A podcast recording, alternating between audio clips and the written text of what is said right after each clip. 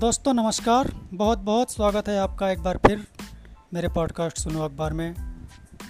आज के पॉडकास्ट में चर्चा है महंगाई की, जिससे कि देश सबसे ज़्यादा त्रस्त है और जिसको सरकार नहीं मानती है कि महंगाई है। विपक्ष और सरकार या विपक्ष की बात छोड़ दीजिए, सबकी सबसे बड़ी बात तो आम जनता की है, जिसमें कि लोअर क्लास से लेके मिडिल क्लास तक त्रस्त हैं और वही जानते हैं कि महंगाई कितनी है, कैसी है। और इसीलिए इस पर एक लेख लिखा है अंशुमान तिवारी जी ने, जो कि आर्थिक मामलों के बहुत ही अच्छे जानकार हैं और पुराने समय से लिखते रहे हैं। इन्होंने लिखा है कि महंगाई अच्छी है या बुरी, आप तय कीजिए, और उनका लेख यहाँ से शुरू होता है।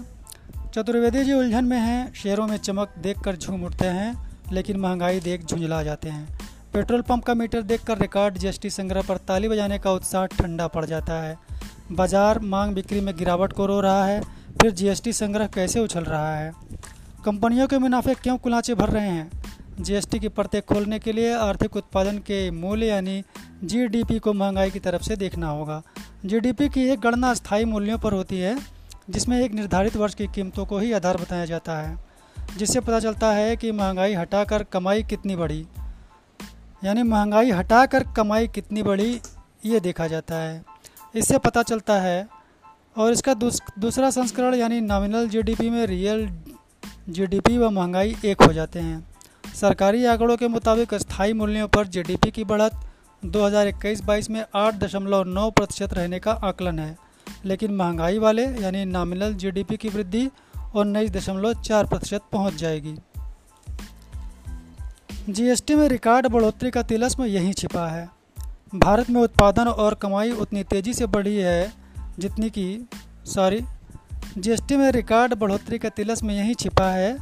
भारत में उत्पादन और कमाई उतनी तेज़ी से नहीं बढ़ी है जितनी कि उत्पाद या सेवा की कीमत बढ़ रही है। 2021 में जब जीडीपी नकारात्मक थी, अर्थव्यवस्था 6.6% पर सिकुड़ गई थी, फिर हुआ रिकॉर्ड जीएसटी संग्रह का चमत्कार। जीएसटी विनिमय आधारित कर यानी ट्रांजैक्शनल टैक्स है। उत्पादन की लागत बढ़ाने वाले विनिमय में कमोडिटी यानी धातुएं या ईंधन, रसायन या फसलें बड़ा हिस्सा रखती हैं। कमोडिटी की महंगाई बताने वाली थोक महंगाई दर ने मई 2021 से बढ़ना शुरू किया। ठीक उसी वक्त से जीएसटी का संग्रह बढ़ने लगा। बाजार में मांग ज़्यादा नहीं थी, लेकिन महंगाई के समानांतर जुलाई 2021 में जीएसटी संग्रह 1,00,000 करोड़ रुपए से ऊपर निकल गया। अब तो रूस यूक्रेन जंग के बाद कई कमोडिटी की कीमत 50 साल की ऊंचाई पर हैं, तो जीएसटी संग्रह बढ़ेगा ही। मार्च 2022 की शुरुआत तक ब्लूमबर्ग की कमोडिटी सूचकांक 59% बढ़ चुका था, जो 2015 के बाद सबसे ऊंचा स्तर है और 2020 का दोगुना है। कमोडिटी की महंगाई उत्पाद व सेवाओं की कीमत में शामिल होकर हमारी जेब तक आ रही है और महंगाई पर रिकॉर्ड टैक्स जुटाने के लिए सरकार अपना अभिनंदन कर रही है। कीमतों और टैक्स के रिश्ते को समझने के लिए पेट्रोल डीजल से बेहतर कोई नमूना नहीं है। 2019-20 में कोविड के दौरान भारत में ईंधन मोटर की मांग 2 दशक के न्यूनतम स्तर पर आ गई थी।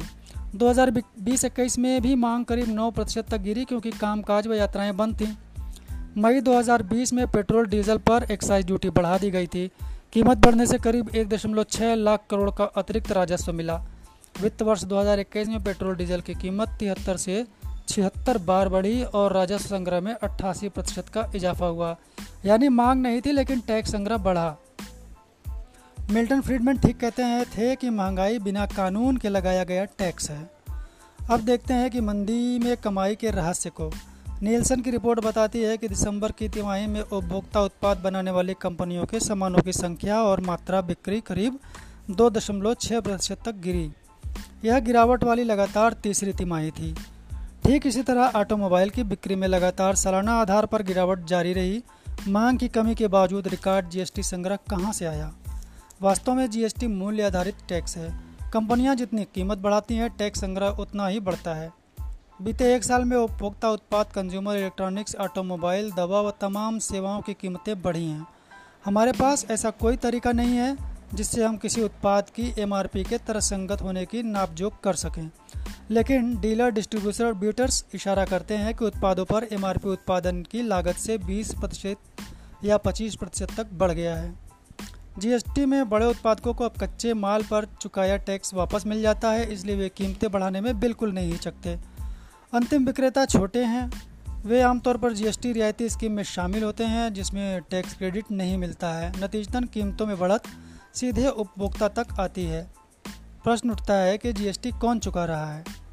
2018 में आर्थिक सर्वेक्षण ने बताया कि टैक्स संग्रह में करीब 85% हिस्सा रखने वाली कंपनियां कुल रिटर्न में केवल 10% हिस्सा रखी हैं। रिटर्न में 90% हिस्सा रखने वाले कारोबारी टैक्स में 15% का हिस्सा भी नहीं रखते हैं। इनमें छूट सीमा कंपोजिशन स्कीम वाले कारोबारी और लघु उद्यमी शामिल हैं। जीएसटी के करीब 60% ट्रांजैक्शन कंपनियों के बीच यानी B2B और 10% निर्यात केंद्रित है, अर्थात अधिकांश जीएसटी बड़ी और कुछ मझोली कंपनियों से आ रहा है। कंपनियां टैक्स चुकाने में चूक नहीं करती क्योंकि कच्चे माल पर चुकाया टैक्स वापस मिल जाता है और कीमतें बढ़ाने पर पाबंदी नहीं है। इधर 2020-21 में कंपनियों की कमाई पर लगने वाले कॉर्पोरेट टैक्स की दर तो पर्सनल इनकम टैक्स से कम हो गई थी। इसके बदले पेट्रोल डीजल पर उत्पाद शुल्क बढ़ाया गया। महंगाई अच्छी है या बुरी, या आप तय करिए। हकीकत यह है कि मांग न होने पर भी 2021-22 की पहली छमाही में कंपनियों के मुनाफा मार्जिन 10.3% के रिकॉर्ड पर थे और शेयरों की कीमतें ऊंचाई नाप रही थी। अभी तो फिलहाल 5-6 दिनों में 23 लाख करोड़ का नुकसान निवेशकों को हुआ है। शेयर बाजार में जीएसटी संग्रह पर सरकार झूम रही है। पुराने लोग कह गए हैं कि महंगाई सरकारों का सबसे पसंदीदा अत्याचार है जिसे वे कंपनियों के माध्यम से होने देती हैं। और अंत में दोस्तों एक कोट यानी एक प्रेरणादायक उक्ति है। माया एंजेलो अमेरिकी लिखती हैं कि सफलता अपने आप को पसंद करना है। आप जो कर रहे हैं, जैसे कर रहे हैं, उसे पसंद करना भी एक सफलता है। तो आज के पॉडकास्ट में इतना ही। मैं आपसे विदा लेता हूँ। अगले पॉडकास्ट में फिर मिलता हूँ। तब तक के लिए नमस्कार।